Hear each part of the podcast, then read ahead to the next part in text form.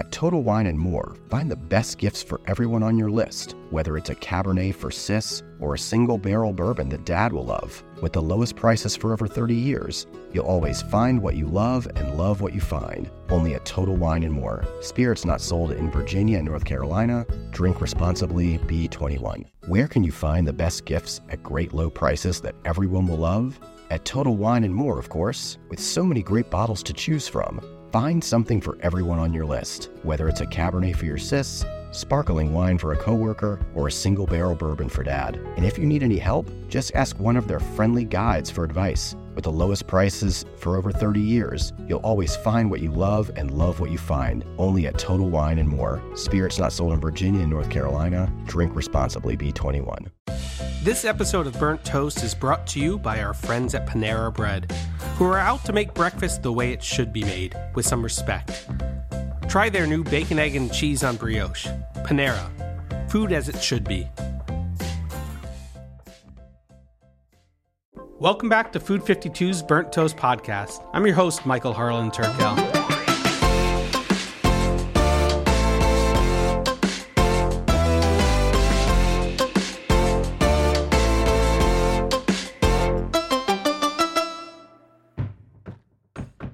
Calling the French Laundry. All of our reservations, including those in our private dining room and in the boardroom, are available exclusively on our website. We release two months of reservations two months in advance on the first day of every odd numbered month at 10 a.m. Pacific Standard Time. Thank you for calling 11 Madison Park. Please note all reservations are exclusively booked online on our website, 11madisonpark.com. Thank you for calling Black Tap Soho. We do not take reservations. Ever wait in line for a bite of one of those craveable foods, like the Cronut or Black Tap milkshakes, or even Franklin barbecue, and wondered, was it worth it? Maybe you waited for a table at the trendiest restaurant in town. You know, there are certain food experiences that just inspire us to line up and wait. So, what makes for these culty bites? Whether it's a table at Rao's, a southern Italian restaurant in East Harlem that started in the end of the 1800s, which is so exclusive that I know generations of family whose children's children have been waiting to get in there for 100 years. We're leveraging jet lag to brave the no reservation policy at Sushi Dai in Tokyo. If you're one of those people willing to wait, you're not alone. We'll share stories inline, or is it online, along with ways to bide your time while waiting to get in the door. Let's start by getting on cue for the most democratic food of all pizza. Well, if you're the first person, it takes 15 minutes, and if you're the 40th person, it's ready at 10:30. So that would be about five hours later. Joe Beddia is that thing of legend. Uh, Neo Pizzaiolo, whose claim to fame happened after Bon Appetit magazine, named Pizzeria Beddia in Philadelphia's Fishtown the best pizza in America. Orders are in person only. People start lining up as early as 2 p.m., a good three and a half hours before they open, and there are only 40 pies a night. So for me, I want to take my time, you know, have a lot of attention to detail and do it in my own way and what I think is the right way. And you know that that obviously takes time. I'm I'm by myself. Though Pizzeria Beddia, in its original form, is closing, its new iteration is opening later this year, and it's going to be bigger and hopefully more accessible to the masses. Part of the charm was accomplishing the feat, becoming part of this exclusive club that has experienced the Beddia pizza. But I had to ask Joe were there any ways to hack the line? The biggest thing would be people paying other people to wait. That happens semi regularly, which I don't particularly care for. Unless you're like my Aunt Nina or something, I won't make her wait. But, you know, she's only been into the pizza shop two or three times over five years. So people seem to enjoy the experience, the sort of social experience of, of coming and waiting. Some people bring like a beer or something and, and hang out, and you're like talking to the person next to you in line. I wanted to get an insider's look into the Church of Pizza. Heard the gospel. Heck, I, have rejoiced in many of the slices, but Scott Wiener, owner and operator of Scott's Pizza Tours, has made it his job. Well, so we're at Grimaldi's at One Front Street in Brooklyn, one of 40 locations of Grimaldi's around the United States, but uh, essentially more or less the original location. This is a huge part of pizza history in New York City. Grimaldi's opens in 1990 at 19 Old Fulton Street. It sells in 1998. The buyer moved it in 2012 to the current location, 1 Front Street, at which point Patsy Grimaldi emerges from retirement, opens Juliana's in 19 Old Fulton Street, the original spot, and now you have a line that has moved from 19 Old Fulton to 1 Front Street, following Grimaldi's, and then the attempt to rescue that line back by advertising in the window, we have the real guy named Grimaldi here. Then, I want to say it was 2015, maybe? TripAdvisor names Juliana's the number one pizzeria in the country. The line shifts from spot on 1 Front Street back to 19 Old Fulton Street. At which point, Luzzo's BK realizes that there are a lot of people around here just looking for pizza, so they rent the tiny 20 foot wide parking lot in between the two buildings, 19 Old Fulton Street and 1 Front Street, put a little wood fired oven there, and start selling pizzas directly in the middle. Even though there's already another pizzeria around the corner called Ignazio's, which does square pizzas. So you have anywhere from one to four pizzerias on this one side of one block over the course of 15 years. I've always wondered about how multiple lines not just confuse but conflate the idea of waiting. Like I'm going to go to the place that has longer line because it's better, or I'm going to go to the place that has shorter line because I want to eat now. Well, I think the name Grimaldi's is the more famous one. It's older, and people will see if the line is not that much longer. They probably will wait here. But at first, some of the people were saying, "Well, there's no line over here. Let's go over here," not realizing that what they were going to eat was maybe not the same exact pizza, potentially even more pure, more close to its original element, potentially. There must be some kind of equation, this inverse relationship to how long you wait and how long it takes to not only have the pie arrive, but you know, consume it. I think it depends. I think that there is a, definitely an equation, but there's like a there's an edge, and when you go over that past that edge, maybe it's from 40 to 45 minutes, then you get decreasing returns.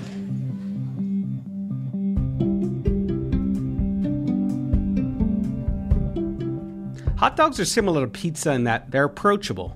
A perfect combination of salt, fat, and meat in one tasty, ready to eat package. Growing up in Chicago, Doug Sohn was surrounded by hot dog culture, a city in which, at one point in time, had more hot dog stands than McDonald's, Burger King's, and Wendy's combined. It wasn't until 2001 when Hot Doug's elevated the hot dog to its rightful status among the pantheon of encased meats. What defines a Chicago style dog? So for me, it's a classic. The key things are all beef, and that comes from Chicago, the stockyards and so forth. But the natural casing, I think, is incredibly important, and a lot of people don't do that anymore because it's cheaper not to and more uniform not to. And it's a steamed poppy seed hot dog bun. It's yellow mustard, chopped onions, this neon green sweet relish, tomatoes, dill pickle, and celery salt with uh, sport peppers, these little um, uh, Mexican pickled hot peppers, uh, as optional. I like how you call an eight ingredient hot dog basic, but you've done it correctly and you've started a line. You've started a movement for better hot dogs. And why is it that people are, you know, willing to walk up to a streetcar in New York, grab a hot dog and go, but they're willing to stand online for however many minutes, up to an hour just to get one of yours? Did you ever go out and converse with people while they were waiting and ask where they had come from or what made them want a hot dog that day?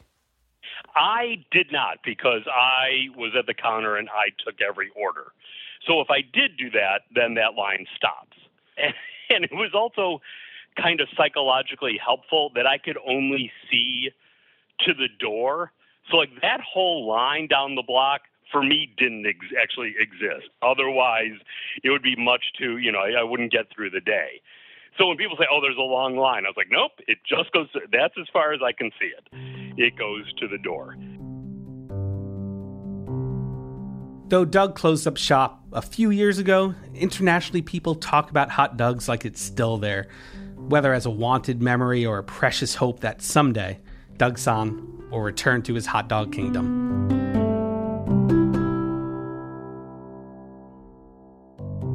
With over 100 locations nationally and 60 internationally in places like Dubai, London, Moscow, and Tokyo, Shake Shack has been griddling burgers for over a decade. What was once a freestanding art installation in New York City's Madison Square Park has now become a worldwide phenomenon. Mark Rosati is the culinary director of Shake Shack and remembers the early days of serving nothing but lemonade and hot dogs. We started out as part of an art installation at Madison Park. It was helped to regenerate the park.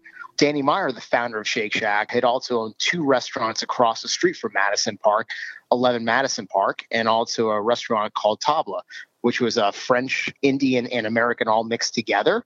I mean, when he opened those two restaurants, he was looking out the park going, you know what? I have this great food, this great hospitality, but my guests are going to be looking at this really bad park. And that's what kind of inspired him to join the Conservancy Fund and help revitalize it. And their, their whole vision was why don't we have more art installations in the park to give people a reason to rediscover it and use it?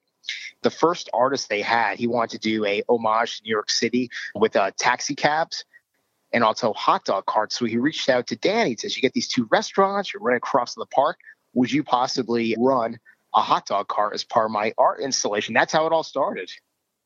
New Yorkers are notorious for hustling and bustling all the time. And the fact that they're literally willing to stop and smell the roses in Madison Square Park for burger al fresco says something about the human condition and our need for comfort and companionship while waiting. I used to work at uh, one of our other restaurants, Gramercy Tavern, and when Shake Shack opened, I would go to work early to get in that big line in the summertime and to get my burger. And I would run into work and I would eat it. My friends would be like, Oh, can I get a fry? I'm like, No way, man. I wait an hour for this. You go and get, you wait in line, you get your own burger. Bad guests start to chat, exchange numbers, go on dates. And then the next thing you know, they're getting married and they've asked us to cater their weddings. And they all met in that line. Imagine those vows full of promise and patience. Though lines and wait times vary per location, it's interesting to see how people are willing to go the extra mile for what they want. I'll never forget us opening two years ago in the summer in Seoul. The line was six hours long. We actually did a time lapse video from where it started, and uh, the police had actually lined it around a couple of different blocks, kind of snaking in and out it was a maze. We could not figure out where the line was going. And someone's like, no, no, no, it stops on this street. There's a guy stopping people there. And then it goes up that alley and then down this block and into this building. It's like, whoa. Let's get into the mind of a line waiter. Ayelet Fishbach is a professor of behavioral science at the University of Chicago's Booth School of Business. And she's made it her business to understand the psychology and motivation behind our decision making. Food choices are special, and why is a complex question. It's often determined by what you're listening to your brain or your stomach. First, just seeing a line, okay, seeing that the place require was waiting is a signal that this must be good. The other people are willing to invest resources, invest their time in, in trying to get it. But beyond that signal, just from the fact that there is a line, standing in line, makes you appreciate what you are waiting for more. I've long wondered if it's the length of the line or shape that makes one form an opinion about it. Straight as an arrow for blocks and blocks, curving around corridors, or subsects partitioned by ropes and checkpoints. The idea about uh, curving and then multiple lines is that you often don't uh, get discouraged by the length of the line.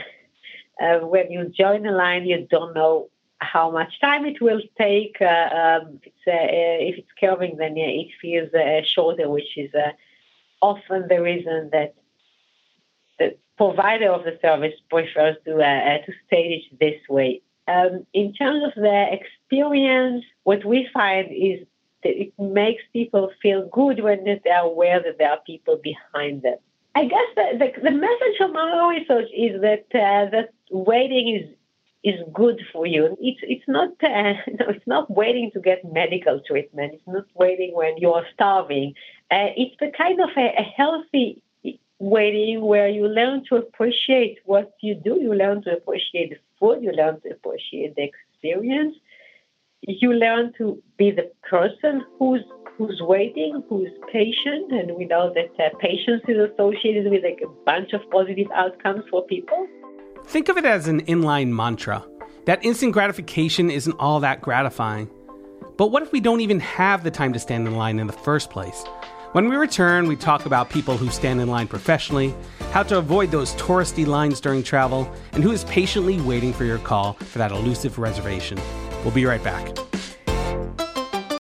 You reach for the top olive oils and invest in the best pans. But in the kitchen, how well do you care for your greatest tool, your hands? When mine take a beating cooking and cleaning, which is often, I use Bag Balm to work its wonders on my poor, distressed skin. Created 125 years ago on a Vermont dairy farm, their soaps smell great and clean hands without stripping moisture, and their fast absorbing lotion means I can quickly get back to cooking. Treat your hardworking hands to Bag Balm, every chef's best friend. Use code FOOD52 for 20% off your order on bagbalm.com, good through 2024.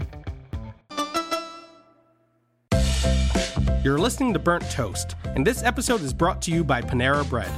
They're on a mission to bring a little respect back to your breakfast. Panera knows mornings can be rushed, but that doesn't mean you have to settle for anything less than something good, clean, and handcrafted. Their new breakfast sandwich, the bacon, egg, and cheese on brioche, is made with care from ingredients like freshly baked brioche, an over easy egg, real Vermont white cheddar, and thick cut bacon.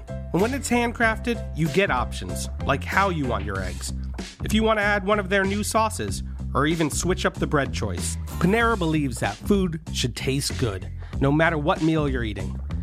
Breakfast is how you'll start your day. Why not start it on the right foot?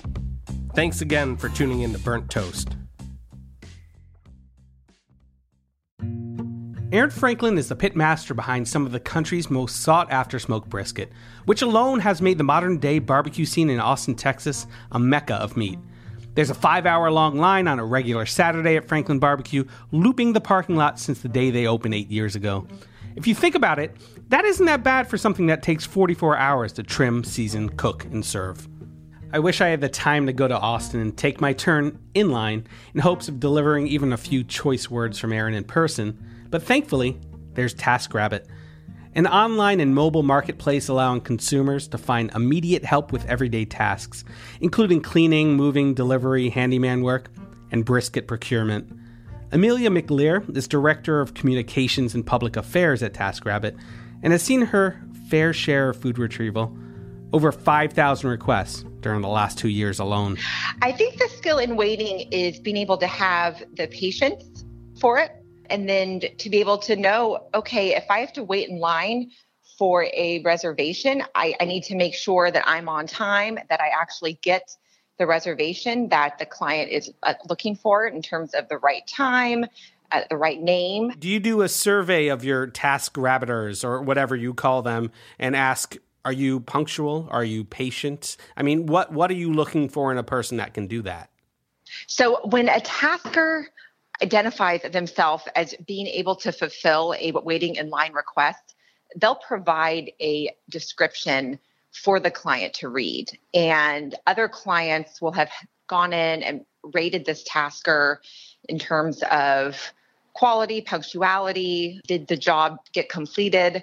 And so clients can see other re- reviews on this particular tasker when it comes to the waiting in line category we definitely see these requests more in our uh, urban markets, the hot restaurants in San Francisco, um, Nopa for brunch, Plow um, for brunch, State Bird Provisions. Um, in New York, we see things like um, Dominique Ansel, Cronuts, quite a few requests for different breweries in Brooklyn to, to stand in line for special beer releases. And then in LA, there was a bunch of requests around fried chicken at Howlin' Ray's which if you check out Howlin' Ray's on Twitter, they actually post how long the wait will be for their chicken. Some people still prefer the adventure, but it does take some planning. Dan Castellano works in tech in Tokyo. For the past 20 years, he's lived near Tsukiji Market, known for its early morning tuna auctions and being the city's largest hub for fresh fish. It's also home to the legendary Sushi Dai, whose vicinity in the outer market gives the restaurant direct access to some of the best seafood in Japan. But you better make that first train if you want some. you know, I, I, live on the Hibiya line, so every once in a while, my eyes will open at around you know four in the morning, and uh, I'll say, all right, well, uh, might as well make a, a, morning of it and head off to Tsukiji. Problem is, you wait for the first train to get off to uh, Sushi Dai, and that that'll place you there at about 5:30, which, from my experience, means you're looking at about a, a five to six hour wait. So I, I figured I'd beat the system and maybe trick everyone and get there a little bit early. Woke up at three, got there about 3:30 and it was still a five hour wait. I said, look, I, have just got to do this. Brought some extra phone batteries and yeah, just went for it. Five hours later, uh, had a meal. It was fabulous. You know, standing online for that long, uh, how did you occupy yourself and did you make any friends? One of the nice things about Sushi Dai actually is that they they hold seatings as opposed to just kind of bringing people in on a rolling basis. So you actually wait for your your sitting with everybody, and you go in there kind of as a team, and you're eating at the same time, and you end up talking with each other about what you're eating. You know, it's kind of a communal effort there, and and, and it's kind of interesting because you have people coming from all around the world to have these meals. But yeah, I had a great time, although I was pretty exhausted by the time it was done. I don't know anyone more well traveled for food than Mitchell Davis, the vice president of the James Beard Foundation. He's a seasoned gastro tourist. Well, he's more than that. He's a gastro travel agent to many while on the road, or even in their home city. Somehow, Mitchell seems to know the ins and outs of what's worth waiting for. Blue Bottle in San Francisco at the Mint Plaza for their amazing breakfast. Plow in San Francisco for breakfast. Maybe I eat a lot of breakfast in San Francisco. I'm up early. Swan Oyster Depot in San Francisco. Oh my God, I always wait online. You try to get there before 11, but there's always a long line by the time you get there. Uh, Ladurée for macaroons in New York. And oh, I haven't done this in a while, but when Otafuku first opened in New York, they had takoyaki, the little octopus balls, and you used to have to wait forever to get them. Balthazar, of course, used to be a long wait to get there, always worth it. Di Fara's for pizza interminable, but I've made friends on that line. Totonno's, also in New York. Pizza seems to require waiting. Lost Kitchen in Maine, I'm still waiting. I haven't been able to get a reservation. I've called and called and called and called. I think it's much easier to wait for something when you're not in your hometown because in your hometown you have to think about laundry and the kids and what you should be doing, all your work. And when you're traveling, you have time. Suddenly three hours is available in a way that in New York it's much harder where I live. So it doesn't have to be overseas, but well, unless now that come to think of it, overseas there's also the jet lag thing that allows you to get up uh, at four in the morning and go get online for ramen when they open at seven in the Tokyo station. And so, so that part works in your favor when you're traveling too. Are tourists more willing to wait than locals? Or other cities like Paris is patient as Tokyo? Um, why are you willing to wait for those places like Les Comptoirs, Pierre Hermé, Robuchon? And do you see any other Parisians waiting with you?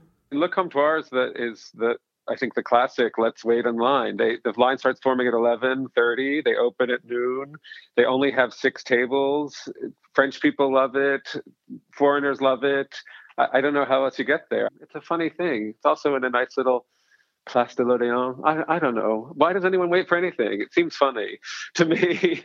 it seems almost like the waiting is part of the experience that makes the whole thing taste better in some way. But once you get in there, you kind of forget that you did. I agree 100%. You forget you did.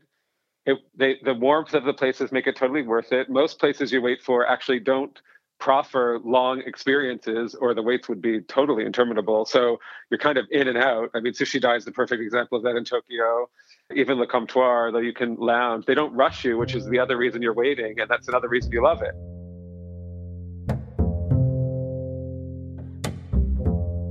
It took me a couple of weeks to schedule a call with Erin French. She's the pioneer behind the Lost Kitchen in Freedom, Maine. And every April 1st, they open up their reservation lines. By the end of that day, they're booked for the year.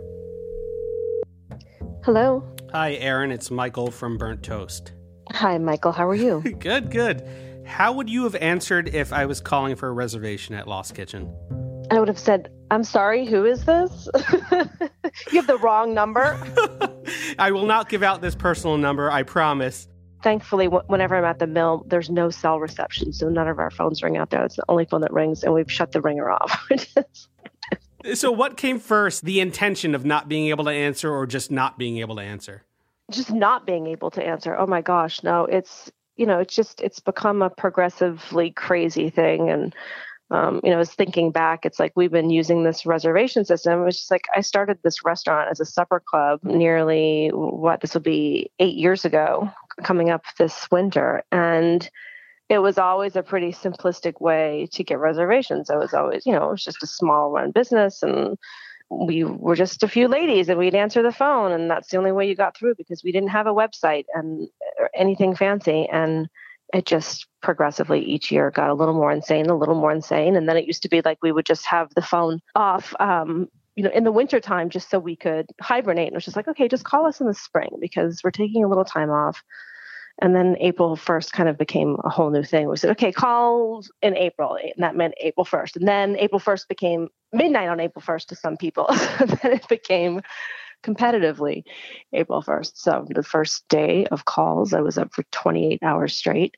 And, you know, at some point it's just like you're stumbling on your words and you have to go to bed and you have to eat. so The Lost Kitchen recently changed its reservation protocols and policies in hopes of accommodating more people per year without compromising the quality.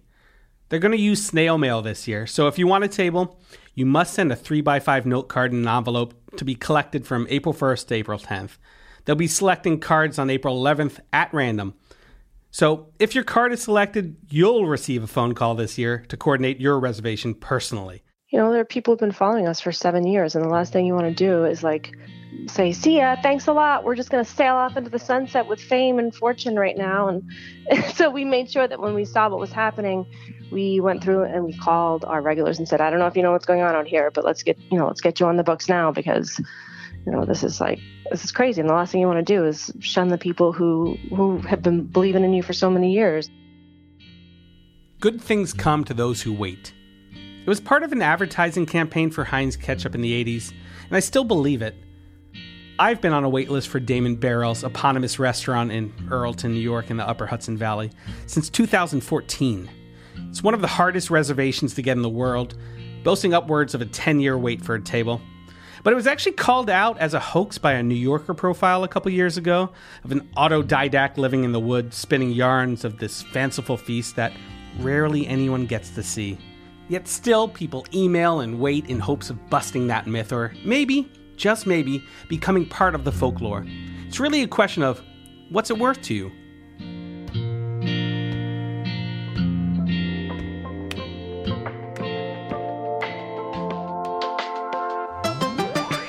Thank you to Food 52, my co producer Jordan Werner, and Nick Rad, Michael Kamate, and John Lawler at Headgum for recording. Music by Joshua Rule Dobson. Episode 4 of Food 52's Burnt Toast is bubbling away. Literally. From blowing bubbles in our milk to bubbles in our chewing gum, why do these gas filled spheres fill our hearts with such joy and wonder? Hear stories of luxurious effervescence as we crack a can of sparkling water, pop a bottle of champagne, and uncap some wild fermentation. It's going to be poppin'.